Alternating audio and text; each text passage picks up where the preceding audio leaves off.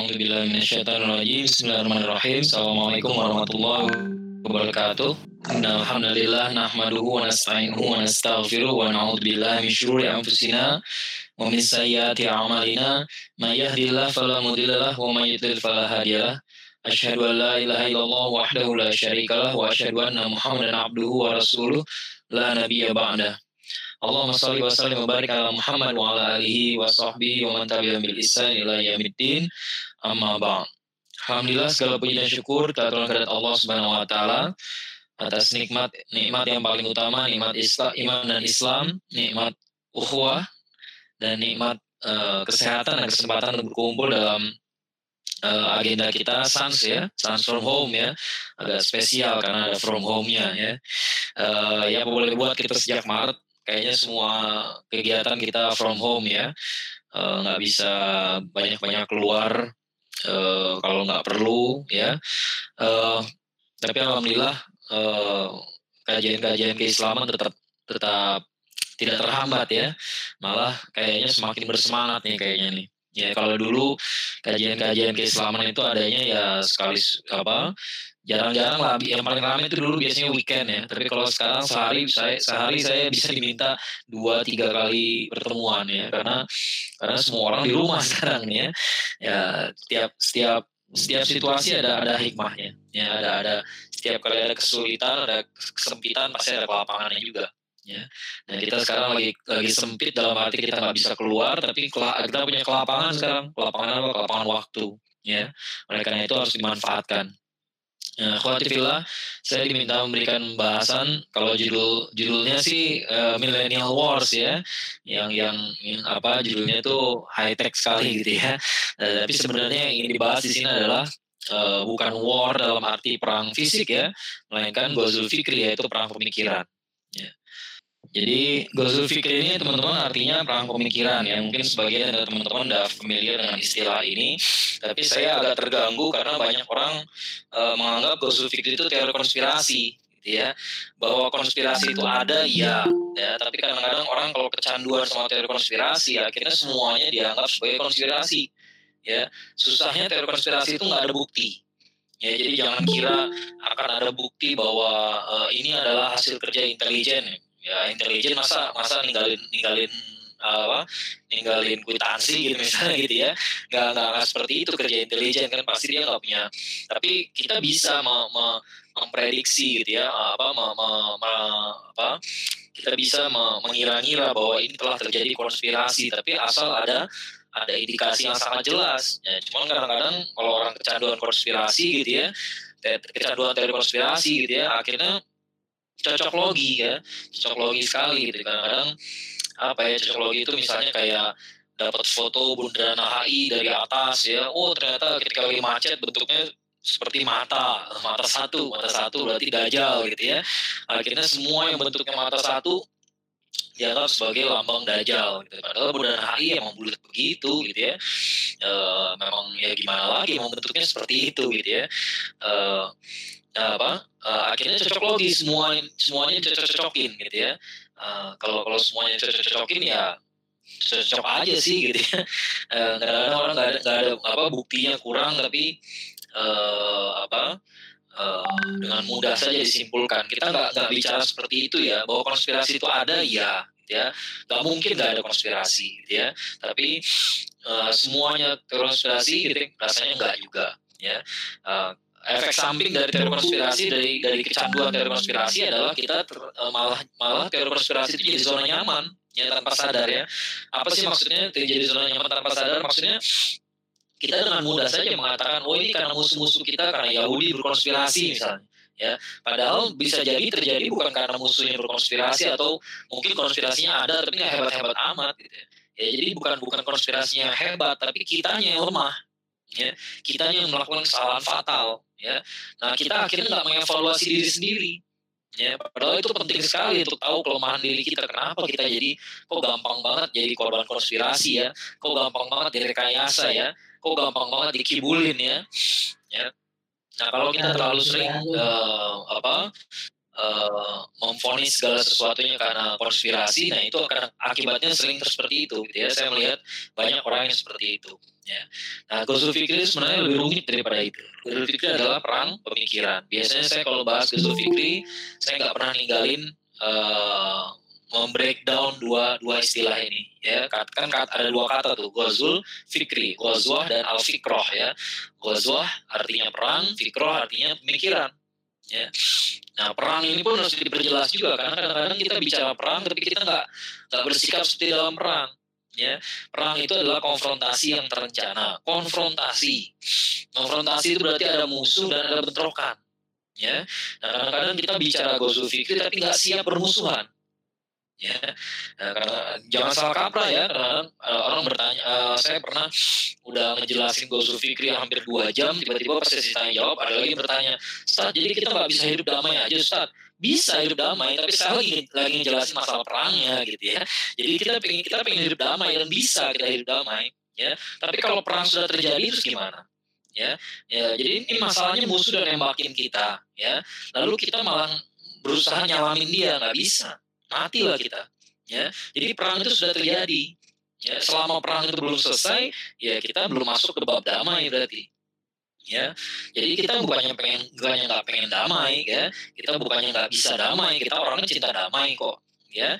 Tapi saya lagi bicara tentang bab perang Ya, jadi jangan heran kalau bahasannya kok kayaknya bentrokan mulu. Dari tadi ya judulnya aja perang pemikiran tuh ya, ya namanya perang namanya perang ya isinya bentrokan ya. Konfrontasi ya. Kalau ada musuh berarti yang kita hadapi ini musuh ya. Kadang-kadang orang salah kaprah ya. Salah kaprah dari dua sisi bisa jadi gitu ya. E, ketika sudah kita sudah seharusnya kita memaham me, me, melihat si fulan sebagai musuh karena dia jelas-jelas nyerang Islam gitu ya. Eh kita malah pakai pakai uh, kacamata uhuwah ya kita malah pakai kacamata husnuzon. Nggak begitu ya. Nggak nggak nggak nggak selalu kita pakai husnuzon. Husnuzon itu prasangka baik. Prasangka baik itu pun harus ada alasannya. Ya kenapa kita berprasangka baik sama si fulan? Karena si fulan selama ini nggak pernah nggak pernah aneh-aneh. Misalnya gitu ya.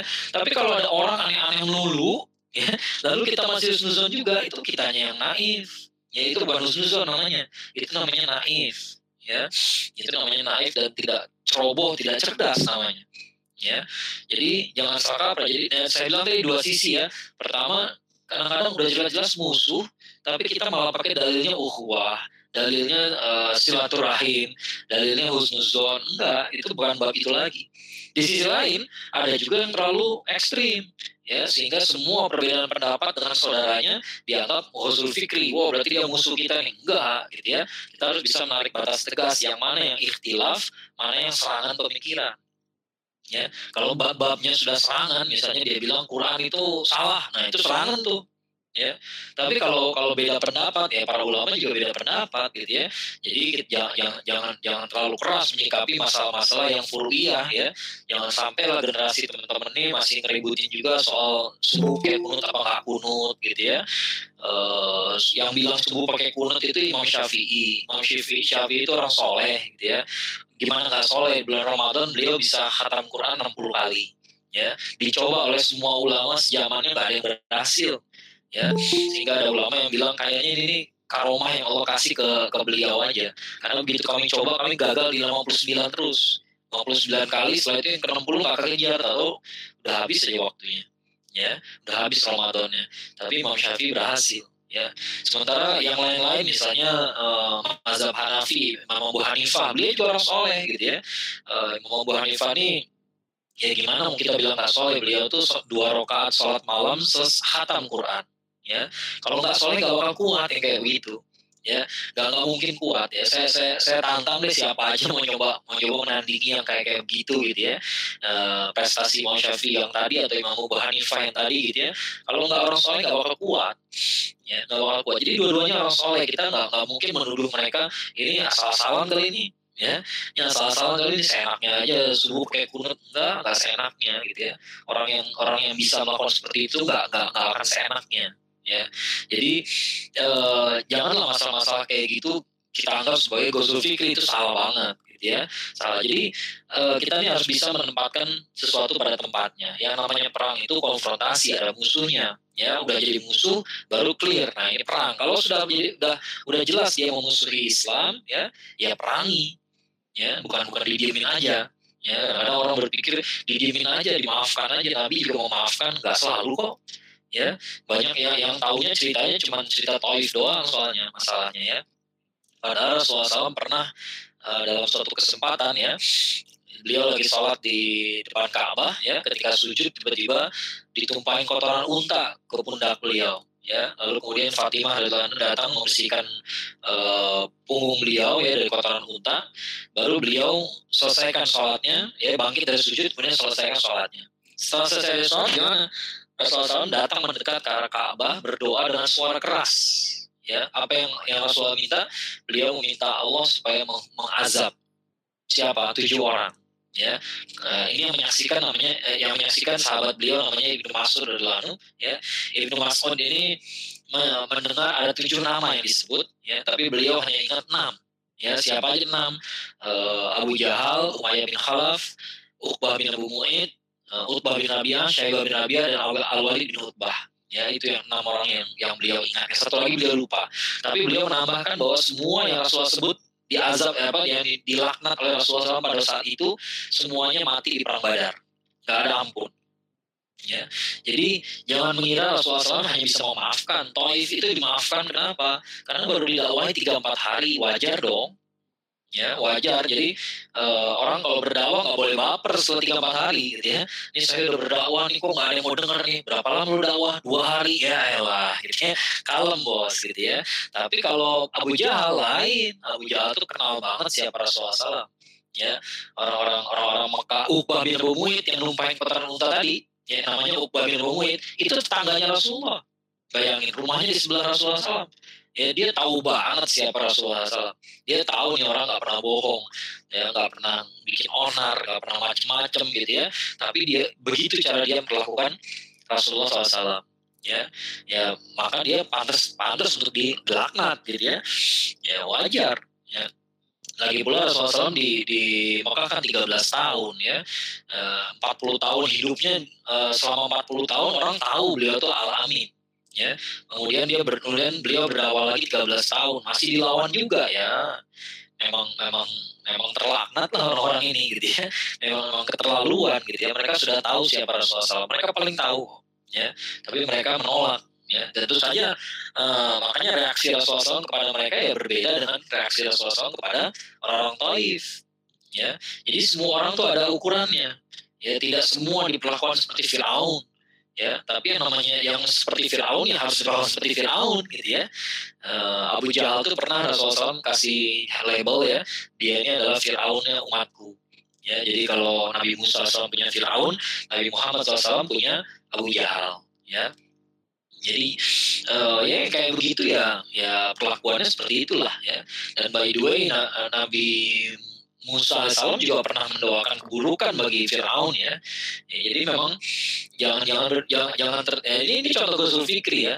Contoh Ghazul Fikri umat Islam di dininabobokan. Ya, kita ini disuruh berpikir yang baik-baik aja, walaupun udah disentrung-sentrungin, udah diludahin, udah dihina-hina gitu ya, udah berpikir yang baik-baik aja, doakan aja dapat hidayah. Nggak selalu, ya, nggak selalu begitu caranya, gitu ya. Nggak selalu. Kalau kalau orang baru baru mendengar dakwah kita atau baru sekali bikin kesalahan, kita bisa lah maaf-maafan gitu ya. Tapi kalau udah berulang kali menghina agama kita gitu ya, kita punya hak loh untuk mendoakan uh, supaya Allah menyelesaikan urusan dengan dia. Ya, selesaikan aja sesuai dengan, dengan kehendak Allah gitu ya. Habisi ya kalau udah kelakuannya kayak Abu Jahal mau gimana ya? Jadi saya, jadi kalau saya tanya doa yang apa yang pantas buat Benyamin Netanyahu di Israel misalnya gitu ya korbannya udah puluhan ribu orang. Doa apa yang pantas buat Bashar Assad yang membantai rakyatnya sendiri ratusan ribu orang? Doa apa yang pantas buat Biksu Wiratu yang membantai orang-orang Rohingya di Myanmar? Bukan doa dapat hidayah ya? Ya bukan seperti itu bukan doanya seperti orang-orang Taif ya, kepada orang-orang Taif ya. Tapi mungkin lebih tepat doa doa Rasulullah SAW kepada tujuh orang Quraisy yang paling jahat tadi. Ya. nah, kembali kepada pada definisi ya perang itu konfrontasi ya konfrontasi. Jadi kalau nggak siap bentrok ya jangan bicara perang dulu ya. Perang itu harus di harus disikapi sebagai bentrokan dan kita pun harus menyiapkan diri untuk uh, terjadinya bentrokan itu ya sekali lagi kita nggak menginginkan perang. Tapi kalau perang sudah terjadi ya bodoh kalau kita masih diskusi juga. Ya masih diskusi juga kita mau ngapain gitu ya. Ya udah jadi terjadi perang gimana? Kita harus nyelamatin diri nyelamatin keluarga kita. Ya. Nah, perang itu konfrontasi yang terencana. Terencana itu juga kata kunci banget ya. Karena itu membedakan perang dari tawuran. Ya kalau tawuran itu nggak perlu perencanaan gitu ya. Pokoknya kalau ketemu ya ketemu kalau ketemu ya berantem kalau enggak enggak. Ada batu lempar ada penggaris besi pakai gitu ya. Apa aja yang bisa dipakai pakai lah ikat pinggang dipakai bisa juga gitu ya. Nggak mungkin tawuran jar saya nggak belum pernah dengar lah tawuran itu ada pakai perencanaan gitu ya. Coba kamu dari tiga orang menyerang dari sebelah utara dari sebelah selatan saya siapkan 20 orang. Wah gitu ya. Saya rasa itu udah advance banget buat tawuran ya terlalu advance ya. Tapi buat buat perang itu sama sama sekali tidak advance itu sangat basic gitu ya. Baru membahas berapa orang yang mau di deploy gitu ya. Belum bahas uh, senjatanya apa amunisinya apa gitu ya strateginya apa gitu ya. Titik uh, rendezvous-nya di mana berapa berapa menit nih harus selesai gitu ya. Target penjemputan di mana. Wah itu uh, sangat lengkap sekali kalau kalau perang beneran gitu ya. Kalau perang beneran masing-masing uh, grup harus punya target ya, target kamu menguasai pos yang ini. Target kamu bikin dia sibuk dari sebelah sini. Ya gitu ya. Sementara sibuk dari sebelah sini pasukan kamu yang terus masuk. Ya gitu. Ya harus ada uh, apa target masing-masing. Sangat terencana. Ya sangat elaborate. Ya kalau nggak kalau nggak seperti itu ya berarti bukan perang Ya, dan di sinilah kelemahan uh, sering kali menjadi kelemahan umat Islam. Ya, dua tadi ya kelemahan kelemahan pertama kita adalah kita melakukan ini seperti perang. Jadi musuh menyerang kita terus, sementara kita diminabobokan dengan cerita-cerita cerita toif, gitu misalnya gitu ya. Akhirnya kita disuruh uh, bersikap adem, ya sejuk. Nah, ya kalau ceramah harus sejuk dong, ya, sejuk, harus sejuk itu AC. Kalau nggak sejuk lagi berarti harus direparasi, gitu ya, harus diservis. Ya. Bukan bukan bukan ceramah. Ya. Kemudian yang kelemahan kita yang kedua adalah kita kurang rencana. Ya, kita kurang rencana. Kita baru baru resah ketika kristenisasi sudah berhasil. Tiba-tiba satu keluarga masuk Kristen, tiba-tiba satu kampung masuk Kristen, baru kita resah. Ya. Sementara para misionaris dicetak di sekolah-sekolah teologi terus-terusan. Terus-terusan dicetak. Ya. Pertanyaannya, sebenarnya misionaris itu kalah semua sama dokter Zakir Naik. Ya lewat semua dokter Zakir naik. Satu orang dokter Zakir naik itu bisa kalahin uh, eh, 100 juga bisa kayaknya gitu ya. 100 misionaris tapi pertanyaannya kita punya sekolah nggak untuk menciptakan dokter Zakir naik berikutnya? Nggak ada. Nah itu jadi masalah gitu ya. Kita nggak punya rencana. Ya musuh punya rencana. Dia mencetak terus menerus misionaris kita kurang ya. Nah oleh karena itu suatu hari nanti belum tentu kita uh, dalam kondisi seperti sekarang bisa jadi kita akan kalah Naudzubillah min dalik ya. Kalau kita diam saja ya. Kemudian tujuannya penaklukan dan memanfaatkan segala sumber daya yang dimiliki. Jadi tujuannya penaklukan karena itu dia punya sifat urgent ya. Uh, teman-teman nggak punya nggak punya pilihan sebenarnya untuk saya mau terlibat apa enggak ya ya misalnya di komplek kita ada perjudian di komplek kita ada minuman keras gitu ya lalu kita nggak punya hak nggak punya pilihan sebenarnya untuk mengatakan ya yang penting saya yang penting kami nggak nggak ikutan ya kami nggak ikutan anak saya nggak ikutan tahu dari mana anaknya nggak ikutan. Dan sampai kapan kita bisa cegah anak kita untuk ikutan? Ya tahu bisa emang kita bisa mengikuti dia setiap saat gitu. Emang dia sama dia mau kita kurung di rumah kan nggak mungkin juga. Ya cobalah berpikir dari sisi orang dewasa walaupun teman-teman masih pada mahasiswa ya mungkin belum berkeluarga tapi coba bayangkan kalau kita sudah punya keluarga ya, kira-kira anak kita gimana nasibnya nanti Nah, itulah goswah, itu perang ya, yang namanya perang. Jadi kadang-kadang kita bicara gosul fikri, tapi tiba-tiba kesimpulan akhirnya, ya saya nggak mau terlibat dalam gosul fikri, ya. uh, saya mau jadi guru ngaji aja, yang penting nggak usah nggak usah aneh-aneh gitu ya. Guru ngaji juga akan diserang, ya kalaupun tidak diserang itu karena karena uh, apa ya uh, skup perbuat skup uh, perjuangan kita belum besar ya. Jadi kalau tiba-tiba kita udah jadi guru ngaji yang sangat berpengaruh, tiba-tiba kita udah bisa bikin sekolah gitu ya, sekolah ngaji yang bisa terbuka, dibuka di berbagai di semua provinsi gitu ya, kemungkinan besar bakal ada nyerang ya. Pasti akan ada yang resah dengan dengan dengan perkembangan dakwah kita gitu ya. Jadi nggak nggak nggak ada alasan untuk tidak bersiap ya. Kemudian fikroh fikroh itu artinya pemikiran ya. Kenapa pemikiran itu diperangi sih? Kenapa harus diserang sih ya karena pikiran manusia itu ya, manusia itu uniknya di situ. Manusia itu punya uh, alat yang mengendalikan segala sesuatu dalam dirinya yaitu akal. Ya binatang nggak punya akal. Ya walaupun dia punya otak. Ya dia punya otak tapi nggak punya akal. Ya e, binatang punyanya insting. Ya e, binatang tuh ma, kalau lapar ya makan. Dia nggak akan nunggu. Ya dia nggak akan nunggu. Kalau haus ya minum dia nggak akan nunggu ya pokoknya begitu kerasa lapar ya makan ya.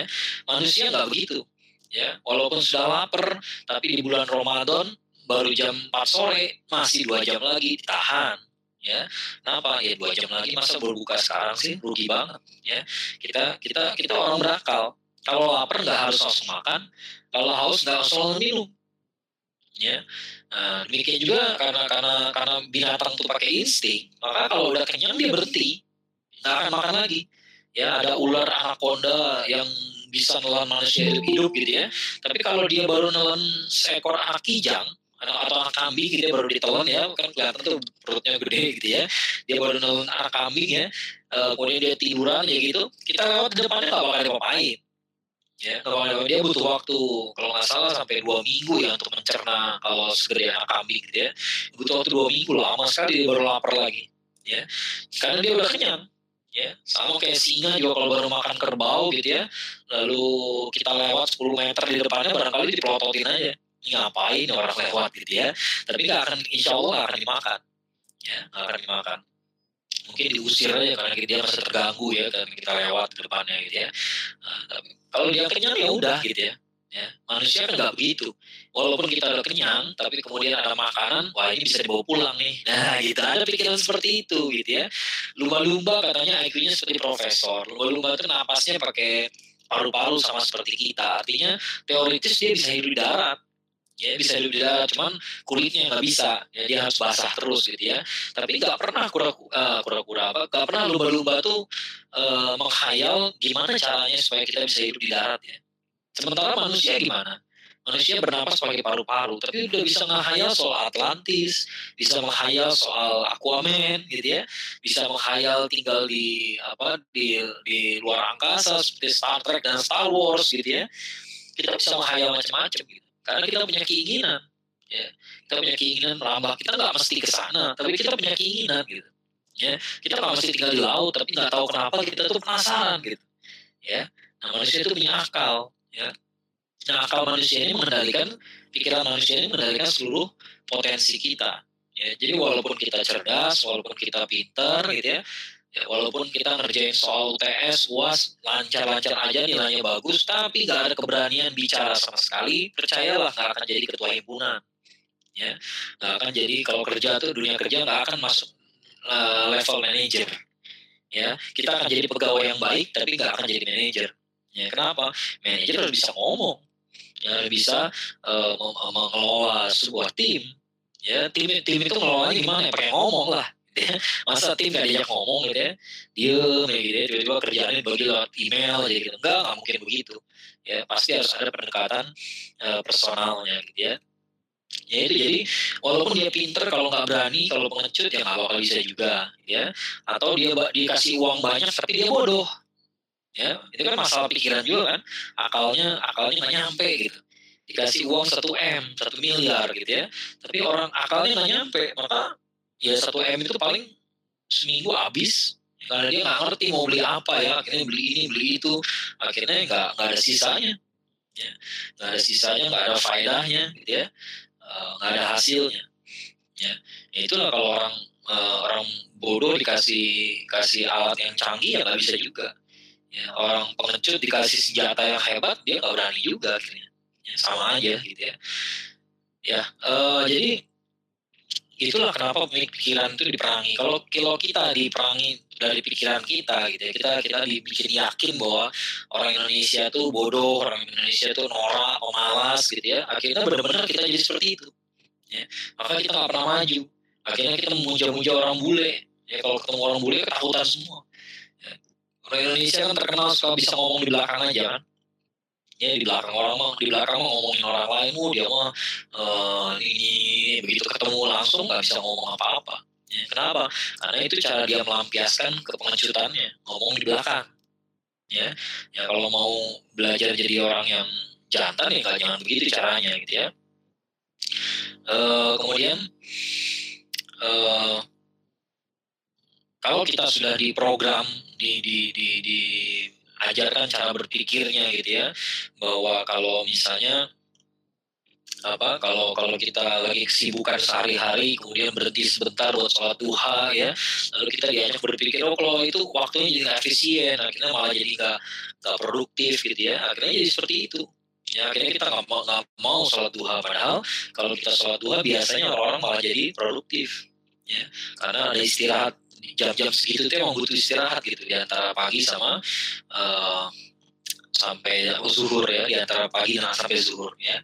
Jadi uh, itu semua uh, apa adalah uh, pengkondisian pikiran kita yang dilakukan oleh musuh ya. Musuh itu membuat kita ini jadi lemah ya dengan cara melemahkan pikirannya Nah kalau kita lihat dalam surat Al-Hijr ayat 39, ini uh, ayatnya saya lampirkan ya. Surat Al-Hijr itu ayat eh, surat ke-15 ya, ayat 39. Ini kata-kata iblis kepada Allah Subhanahu wa taala. Ya, a'udzubillahi minasyaitonir rajim. Bismillahirrahmanirrahim. Qala rabbi bima aghwaytani la uzina lahum fil ard wa la lahum ajmain. Ya, Allah. Qala rabbi bima aghwaytani. Ya, berkata iblis ya, Robbi ya Rob ya Robku ya. Bima awaitani karena engkau putuskan saya tersesat ya. Jadi Allah yang dibilang bikin bikin dia tersesat ya. Padahal kalau teman-teman baca uh, dialog Allah dan iblis itu panjang-panjang. Di surat Al-A'raf ada ayat 11 sampai 18 di surat Al-Hijr juga ada ayat 30-an sampai 50-an kalau nggak salah ya, sampai 50 ya.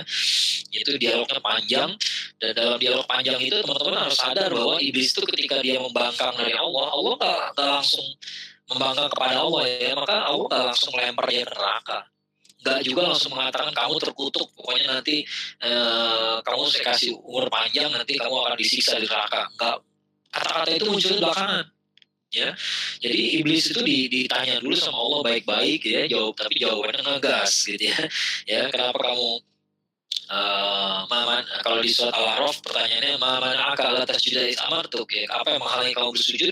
Ketika aku memerintahkanmu. Tapi jawaban iblis malah ngegas anak khairu minhu kalau tahu minar wa kalau tahu mintin ya saya lebih baik daripada dia. Ya kalau ciptakan aku dari api kau ciptakan dari tanah ya. Jadi uh, terus-terusan gitu ya. Jadi ditanya ditanya lagi ditanya lagi ditanya lagi tapi nggak pernah. Iblis itu bilang oh kalau kayak saya yang salah kayaknya gitu ya. Saya saya yang salah ya Allah mau minta maaf gitu ya. Jadi Allah tuh ngajak ngajak dia bicara. Sebenarnya itu kan secara implisit berarti Allah member, apa uh, sudah menyediakan kesempatan untuk minta ampun ya. Sangat kontras sebenarnya kalau teman-teman lihat uh, ayah bapak kita gitu ya, Nabi Adam alaihissalam ya. Nabi Adam alaihissalam tuh saking singkatnya cerita gitu ya sampai sampai nggak nggak nggak ada kalimat lengkapnya gitu ya. Pokoknya Nabi Adam alaihissalam itu cuma ditegur sama Allah menerima beberapa kalimat langsung Nabi Nabi Adam alaihissalam minta ampun Robbana zolamna afusana wilam tafilana wa tarhamna lanakunana minal khasirin. Beres masalah gitu. Ya jadi orang tuh kita belajar dari Nabi Adam alaihissalam sebesar-besarnya salah kita. Kalau kita langsung ngaku salah itu beres sama Allah ya. Tapi iblis nggak gitu. Ya, iblis bolak-balik gitu ya. Lauzan dan lahum fil art akan aku jadikan nampak indah perbuatan maksiat di muka bumi. Ya, walau kenal majmain. Ya, bayangin gitu ya. Dan aku sesatkan mereka semuanya. Ya, akan akan akan iblis jadikan nampak indah perbuatan maksiat di muka bumi. Ya, jadi eh, padahal fitrah kita ini uh, jiwa kita ini ba baik fitrahnya gitu ya. Fitrah kita ini baik kita ini nggak lahir dalam keadaan jahat gitu ya. Kita ini aslinya orang baik gitu ya. nah kalau hatinya baik harusnya melihat uh, kita suka dengan kebaikan keadilan kebersihan gitu ya kesucian. Kita nggak suka dengan kezoliman kejahatan kemaksiatan uh, apa kemungkaran gitu ya. Ya, semua hal yang tidak baik itu yang nggak suka harusnya ya. Tapi kemudian tiba-tiba ke ke ke maksiatan itu bisa kelihatan indah gitu ya. Nah kelihatan indah ini kan bukan secara harfiah artinya bukan matanya yang salah gitu ya atau kacamatanya yang kurang tebal tapi cara berpikirnya yang salah ya cara berpikirnya udah beres gitu ya. ya sebagai contoh misalnya ada orang ngasih nasihat zaman sekarang susah ngasih nasihat ya karena orang baper kalau dinasihatin sekarang ya begitu dikasih nasihat tiba-tiba tiba berpuisi. Saya pernah ketemu orang kayak gitu ya tiba-tiba berpuisi kata dia apa surgamu belum pasti nerakaku pun bukan urusanmu. Jaelah gitu ya. Ya emang kamu merasa kamu lebih baik daripada saya. Orang ngasih nasihat bukan karena merasa lebih baik ya. Jadi ju justru orang nggak bisa jadi baik sebelum dia ngasih nasihat. Ya apa dalilnya ya? Surat al asr gimana? Ya kan ada syarat untuk jadi tidak jadi orang yang merugi ya. Eh, inal insan fi khusr. Setiap manusia itu pasti merugi kecuali illadzina amanu wa amilus solihat wa tawassaw kecuali mereka yang beriman dan beramal soleh dua syarat yang terakhir adalah saling menasihati dalam kebenaran dan dalam kesabaran ya. Saling menasihati berarti memberi nasihat dan menerima nasihat. Jadi orang nggak mau menerima nasihat itu bukan orang baik tapi orang nggak mau ngasih nasihat itu juga orang baik Ya, sehingga bahkan Rasulullah SAW sampai mengatakan salah satu hak seorang muslim adalah kalau dia minta nasihat, kita harus ngasih. Gak boleh kita nih, ada orang minta nasihat, tapi tiba-tiba kita bilang, aduh saya nih orangnya gak lebih baik daripada kamu, gak usah minta nasihat sama saya lah, enggak. Ya, kita harus kasih nasihat. Ya, karena kita ngasih nasihat itu bukan berarti kita lebih baik. Ya, justru ngasih nasihat itu supaya kita jadi orang baik ya karena kalau teman kita uh, tenggelam terjerumus dalam kemaksiatan lalu kita diam aja gitu ya. Kita nggak kasih nasihat dengan alasan ya supaya dia nggak merasa digurui. Sebenarnya kita telah menjerumuskan dia loh. Ya kalau dalam Al-Quran ada, ada ayat yang mengatakan tolonglah saudara kamu uh, yang dizolimi maupun yang berbuat zolim. Kalau yang dizolimi nolongnya gimana ya? Nolong dia supaya nggak terzolimi lagi. Ya kalau yang menzolimi gimana ya tolong dia nolongnya gimana caranya? Dan menghentikan kezalimannya ya hentikan kezalimannya makanya Rasulullah SAW mengatakan dengan kata-kata yang sangat terkenal ya kalau Fatimah mencuri saya yang potong tangannya. Kenapa ya? Kok tega banget seorang ayah potong tangan? Bukan karena tega ya sakit pasti. Ya sakitnya nggak duanya. Harus potong tangan anak sendiri itu sakitnya nggak duanya gitu ya. Tapi sesakit sakitnya dunia jauh lebih mendingan daripada sakit di akhirat Ya. Kalau nggak diselesaikan di dunia, akan diselesaikan di akhirat. Ya. Jadi itu justru bagian dari kasih sayang. Ya. Nah kita ini mencegah mencegah orang berbuat kezaliman, menghentikan kezaliman orang atau menghukum orang karena kezalimannya, itu pun karena kasih sayang. Kalau nggak diselesaikan di dunia, habis dia di akhirat. Ya. Makanya dulu ada ada perempuan yang berzina aku ke Rasulullah SAW, kemudian ah, pada akhirnya dirajam ya, cerita akhirnya dirajam, dirajam, dirajamnya, namanya dirajam kan dilemparin ke batu ya sampai dia meninggal gitu ya. Nah ada orang yang melemparnya sambil maki-maki kata Rasulullah jangan dimaki. Ya ini orang sudah bertobat. Ya perempuan ini sudah bertobat dan tobatnya itu kalau dibagi ke 70 orang penduduk Madinah cukup buat mereka semua. Jadi artinya tobatnya itu begitu besar gitu. Ya begitu besar nilainya bagi Allah ya. Sehingga tobatnya itu lebih besar daripada dosanya ya. Dosanya aja dosanya ya selesai dengan di dengan dirajam itu selesai gitu. Jadi di akhirat nggak ada lagi uh, beban dosa berzinanya itu selesai ya. Jadi kita dengan dia dirajam itu dia selesai urusannya. Nah, kita melakukannya tidak karena kita benci ya. Justru uh, Rasulullah SAW sangat menghargai uh, muslimah tersebut karena dia mengaku salah dia minta dihukum ya. Maka taubatnya itu sempurna ya. Nah uh, jadi dari awal iblis itu memang uh, mission statementnya adalah merusak pikiran manusia. Ya, kita ini gak diajak ber, bermaksiat begitu saja, tapi cara berpikir kita yang dirusak, ya sehingga kita akhirnya bermaksiat. Ya, misalnya udah azan tapi kita nggak sholat. Ya, kenapa ya baru juga azan sekarang ya. Begitu udah komat kita belum berangkat juga. Ya namanya baru komat santai aja. Ya akhirnya udah mulai satu rakaat lewat ya kata setan tenang aja masbuk sedikit nggak apa-apa. Ya lama-lama sering masbuk lama-lama terlambat beneran. Akhirnya ya kalau terlambat ya bikin jemaah baru aja sendiri gitu ya. Jadi ya gak, gak anggap enteng aja. Ya lama-lama ya selama belum azan asar berarti masih masih waktu zuhur. Lama-lama kelewatan bener zuhurnya gitu ya. Apa kata kata setan? Ya namanya manusia juga uh, sekali-sekali hilaf sekali hilaf dua kali hilaf tiga kali hilaf lama-lama lancar ya mau lancar dan kita udah uh, bisa merusak diri kita sendiri tanpa bantuan setan ya ngeri sekali ya. Nah itulah cara kita apa setan tuh kasih pembenaran yang ngasih pembenaran supaya kita ini terus melakukan uh, perbuatan yang salah ya. Ini sedikit tabel saja pasti teman-teman udah sadar ya. Perang fisik pakai senapan peluru bom rudal nuklir dan sebagainya. Perang pemikiran pakai buku propaganda film film ya dan tahun 2019 kemarin ada film Joker. Selesai nonton film Joker tiba-tiba anak milenial udah jadi filsuf semua. Jadi filsuf dan psikolog sekaligus gitu ya. Sampai-sampai mereka mengatakan banyak yang mengatakan apa uh, orang jahat adalah orang baik tersakiti gitu ya. Orang baik yang tersakiti gitu ya. Padahal saya punya teman yang uh, udah S3 psikologi gitu ya. Nggak ada mereka ngomong kayak gitu nggak ada kata gitu seorang orang jahat mah jahat aja gitu. Itu pilihan dia kok ya. Tapi kan dia karena disakiti dizolimi terus akhirnya dia balas dendam ke orang lain. Itu pilihan ya. Berapa banyak orang terzolimi di dunia ini. Tapi mereka memilih jadi orang baik ya jadi itu semua pilihan aja. Ya jangan jangan jadi pembenaran gitu ya. Ini gara-gara saya sering di di mus apa sering disakiti sering dipalak dulu waktu SD gitu ya. Maka sekarang begitu saya udah kuliah saya malakin anak-anak SD gitu ya. Nah itu alasan aja gitu ya. Nggak nggak nggak ada yang seperti itu gitu ya. Kalau teman-teman mau memilih jadi orang baik bisa insya Allah. Ya. Nah itu film nih, gara-gara film fiksi aja tiba-tiba orang bisa ber, berfilsafat gitu ya, kayak ngerti aja gitu ya, padahal enggak. Gitu ya. Kalau perang fisik tujuannya kehancuran fisik, perang pemikiran tujuannya keterdukan pikiran. Kalau perang fisik yang dirasakan, yang diserang merasakan sengitnya pertempuran. Ya namanya orang Palestina jangan ditanya ada perang sih di kampung halaman itu ya iya rumah gua hancur di bom.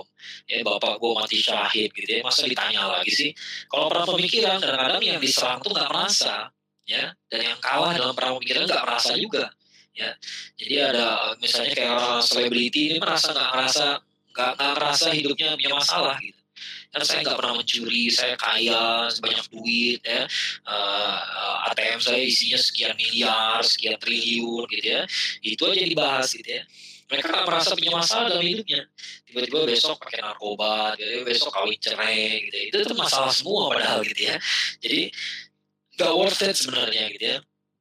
Mau hidup semewah itu tapi akhirnya depresi pakai narkoba, pakai narkoba itu kan jelas depresi. ya nggak ada orang bahagia pakai narkoba itu nggak ada ya jangan kan narkoba atau minuman keras ya pesta-pesta tengah malam itu party-party tengah malam itu tanda nggak bahagia ya nggak percaya coba aja tanya ke dokter tanya ke dokter ada nggak obat buat begadang Gak ada, adanya obat buat tidur. Kenapa? Karena tidur itu yang dibutuhkan manusia, bukan begadang. Ya, jadi gak ada obat buat begadang. Buat apa? Badan hancur kalau begadang terus. Ya, jiwa hancur kalau begadang terus. Walaupun kelihatannya happy, enggak, bakal happy ya malam tuh waktunya tidur. Ya uh, ada obat buat tidur. Kenapa? Karena tidur itu mahal. Ya tidur itu betul-betul sesuatu yang dibutuhkan. Ya ada orang-orang tertentu yang yang perlu obat supaya bisa tidur nyenyak. Ya bayangin gitu ya. Dan setelah tidur nyenyak dia bahagia. Ya itu bahagia yang sesungguhnya. Ya tapi orang banyak yang nggak ngerti bahwa sebenarnya dia nggak bahagia ya dia merasa bahagia karena uangnya banyak, motornya canggih, mobilnya canggih, dia bisa uh, party-party, padahal dia nggak bahagia. Ya. Jadi dia nggak ngerti itu masalahnya apa gitu. Dia dia mengatakan terus pada dirinya sendiri bahwa dia bahagia padahal enggak. Ya, ya kita sebagai yang waras harusnya bisa melihat. Ya. Nah perang fisik kalau musuh hancur maka dapat wilayah kosong. Kalau pemikiran pemikiran musuh nggak perlu hancur, tapi sumber daya musuh diambil semuanya. Ya, kalau perang fisik Nah ini yang paling terakhir yang paling bahaya sekali. Kalau perang fisik itu muslim yang menang terhormat, yang kalah mati syahid. Ya. Kalau perang pemikiran, yang menang terhormat, yang kalah jadi budak. Jadi budaknya musuh atau jadi bonekanya musuh. Ya, ini mas bahaya gitu ya. Kita bisa tiba-tiba menjadi uh, alatnya musuh untuk menyerang sesama muslim. Ya. Ini contoh serangan ya. Ini uh, saya kasih dua contoh uh, serangan pemikiran dari tokoh-tokoh jaringan Islam liberal yang namanya Ulil, Ulil Absar Abdallah ya. Ini tulisan dia bertahun-tahun yang lalu 2008 ya. Lihat paragraf keduanya. Bagaimana umat Islam bisa melewatkan begitu saja kisah tentang Nabi Nuh di Quran tanpa bertanya-tanya secara kritis. Bagaimana mungkin sih Tuhan menenggelamkan seluruh umat manusia hanya karena mereka tidak beriman kepada Nabi Nuh dengan sebuah banjir besar? apakah reaksi Tuhan semacam ini tidak keterlaluan? Saya bayangin Tuhan disebut keterlaluan ya Allah disebut keterlaluan. Ya. Mengirim banjir begitu hebat untuk azab seluruh manusia hanya gara-gara nggak beriman pada Nabi Nuh. Apakah azab seperti itu proporsional? Banyak hal dalam Quran yang bisa kita persoalkan secara kritis kalau kita mau sebentar melepaskan diri dari sentimen keimanan sebagai seorang muslim. Ya. Jadi kata jadi menurut dia terlalu berlebihan masa orang nggak mau beriman sama Nabi Nuh tiba-tiba dia azab pakai banjir besar begitu ya. Nggak berle, apa nggak berlebihan Allah gitu ya. Uh, masalahnya di mana? Ya masalahnya di mana? Salahnya dia di mana sih? Ya nah ini teman-teman harus bisa menjawab ya salahnya di mana? Salahnya adalah dia nggak mengerti atau pura-pura nggak mengerti. Lebih tepatnya pura-pura sih kayaknya ya. ya karena dia ini kan backgroundnya santri masa nggak paham ya kayak begini doang gitu ya. Uh, apa yang dia dia tutup-tutupi yaitu cerita tentang Nabi Nuh alaihissalam yang yang sejati, yang aslinya gimana ceritanya. Nabi Nuh alaihissalam itu dapat wahyu usia 40 tahun. Dari dapat wahyu mulai berdakwah sampai banjir besar itu jaraknya 950 tahun. Jadi beliau itu berdakwah itu satu milenium. Ya, seribu tahun tuh eh, hampir seribu tahun dia berdakwah. Tahu nggak sih rasanya berdakwah seribu tahun gitu ya? Berdakwah seribu tahun gitu itu pengikutnya uh, minoritas lagi, gak, gak, gak sebagian kecil saja dari dari umatnya yang mau mengikuti beliau, gitu ya. Kayak gimana rasanya itu berdakwah selama sepuluh tahun, ya.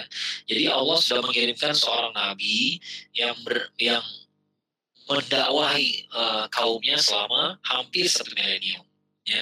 Kemudian dikasih banjir, azabnya banjir. Banjirnya bukan banjir bandang, banjirnya itu banjir yang pelan-pelan. Nah, muka air itu naik pelan-pelan gitu ya. Uh, kalau banjir banyak kan langsung jeger gitu ya. Orang nggak bisa nggak bisa lari tiba-tiba ada banjir aja gitu ya. Ini nggak begitu. Apa indikasinya? Indikasinya adalah uh, putranya Nabi Nuh alaihissalam itu nggak mau naik ke atas perahu tapi sempat diminta oleh Nabi Nuh ayo sini ulurkan tangga mau naik ke atas perahu ya. Tapi dia nggak mau. Dia bilang saya mau cari tempat yang lebih tinggi aja. Ya artinya dia masih bisa lari ya karena kalau dia masih bisa lari, berarti yang lain juga bisa lari ke arah kapal kan. Ya, tandanya apa? Tandanya mereka itu masih bisa berpikir, ya masih bisa berpikir dua kali, tiga kali, empat kali. Kalau mau selamat gimana? Bisa nggak? Bisa. Ya, tapi nggak dia nggak diambil pilihan itu. Ya, ya jadi sudahlah dikasih nabi yang yang mau nongkrongin mereka selama 950 tahun gitu ya. Dan itu dikasih azab yang pelan-pelan sehingga mereka bisa berpikir ulang gitu ya ya mikir nih mikir nih gitu ya. Lihat nih mikir nih ya. Harusnya dulu tahu nih bahwa Nabi itu nggak salah ya. Nggak salah beliau bikin perahu di atas bukit itu nggak salah lihat nih banjirnya nggak main-main nih dia lari ke atas gitu tapi nggak nggak juga ya. Nah sekarang pertanyaan saya adalah jadi yang nggak pro yang nggak proporsional siapa? Ya Allah apa ulil?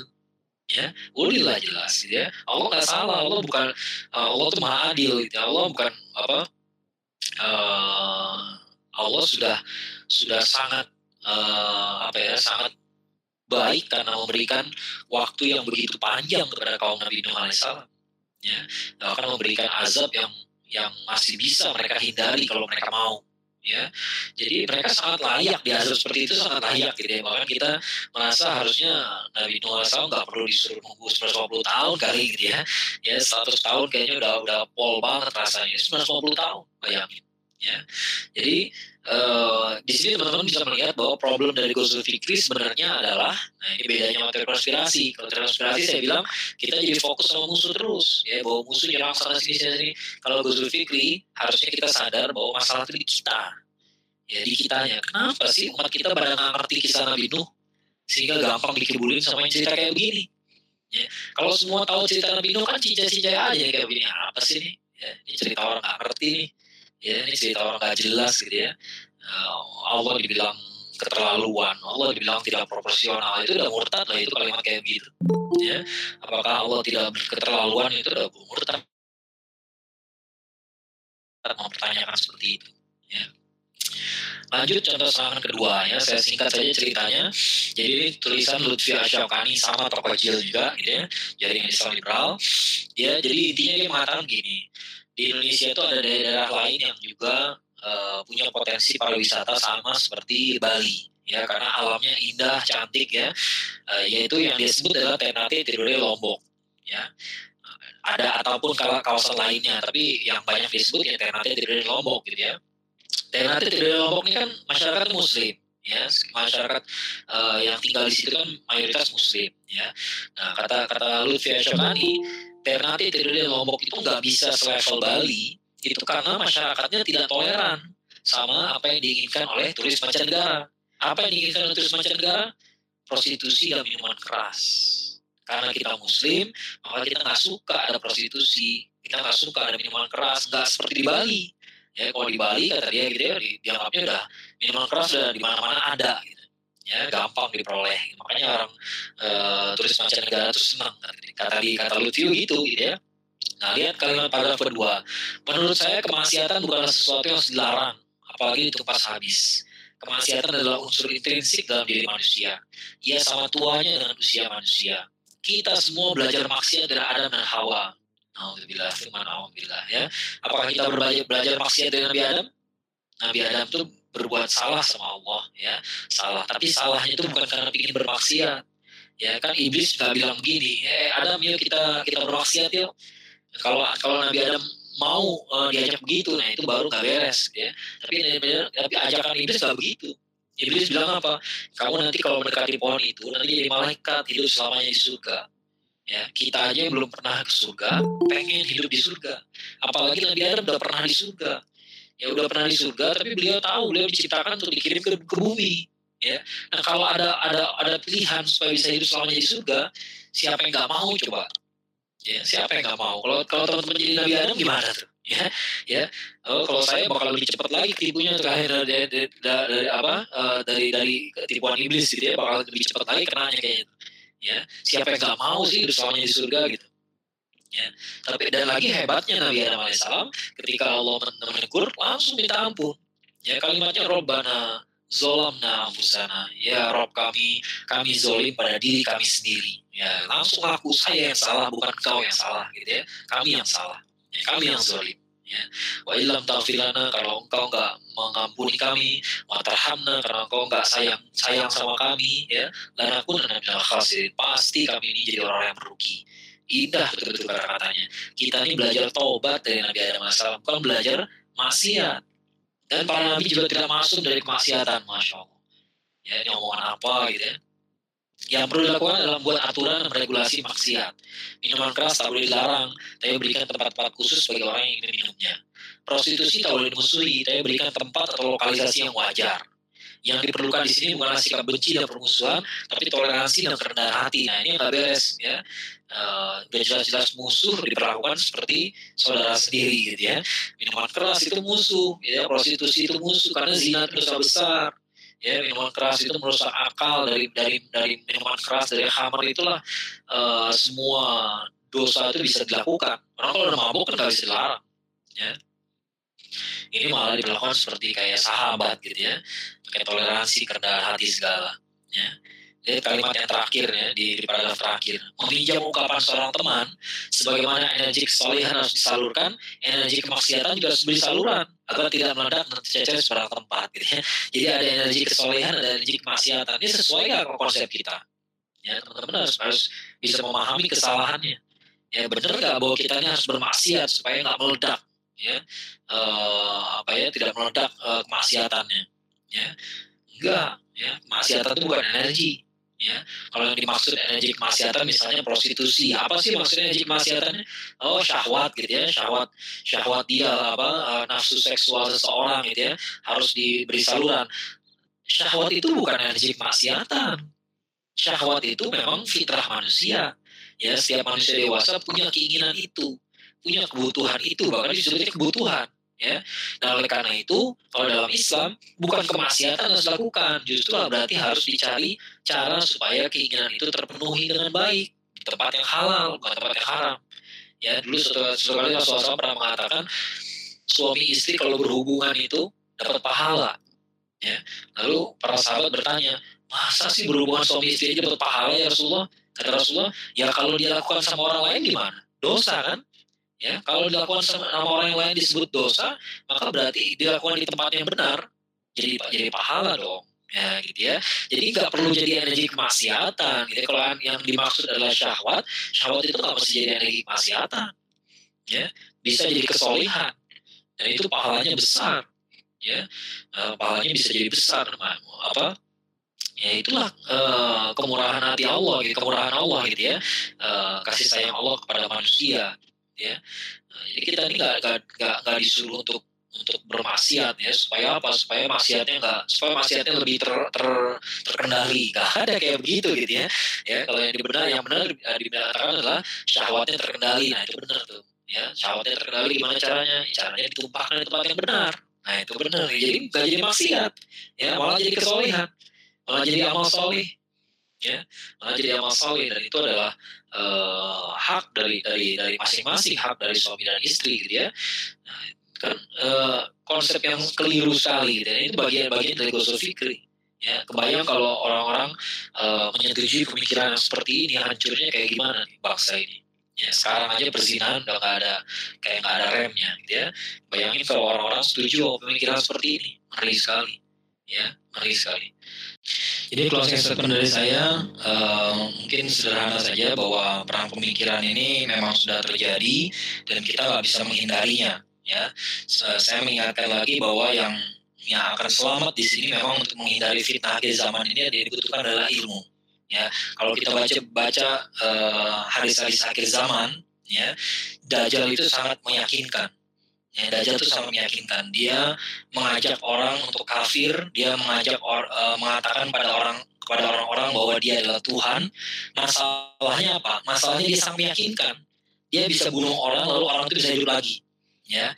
Nah, di situ kita butuh kekuatan ilmu, ya, kekuatan ilmu. Kalau kalau orientasi kita hanya keajaiban, ya, kurang ajaib apa coba? Orang dibunuh, dibelah badannya, kemudian disambungin lagi, bisa hidup lagi ya kalau kalau orientasi kita keajaiban kita akan bilang benar nih Tuhan nih ya.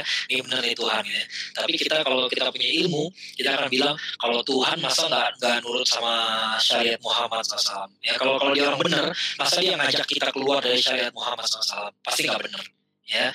Kalau kita punya ilmu kita akan tahu dia walaupun sakti tapi dia salah ya. Walaupun dia kuat tapi dia salah ya. Hitler juga kuat tapi salah ya. Salah kalau anda mau ikuti dia dia cuma sukses sampai tahun 44 tahun 45 kiamat dia selesai ya. Eh, nah semua semua semua hal di dunia ini sementara ya. Termasuk orang-orang orang-orang jahat lalu berkuasa itu pun sementara ya. Suatu saat akan hilang juga kekuasaannya ya. Nah kalau kita nggak punya ilmu kita akan tertipu terus. Akan habis kita tertipu ya. Uh, dulu ada siapa? Di Mas Kanjeng taat pribadi bisa ngeluarin A uang dari belakang gitu ya. Bayangin ada cendekiawan muslim percaya sama dia. Dia bilang ini karomah gitu ya. Itulah kurangnya ilmu. Ya, walaupun dia keburu dicap jadi cendekiawan tapi ya dia tetap aja dia ketipu sama Dimas Kanjeng taat pribadi. Baru sama Dimas Kanjeng taat pribadi aja ketipu apalagi sama Dajjal. Keluar dia. Ya.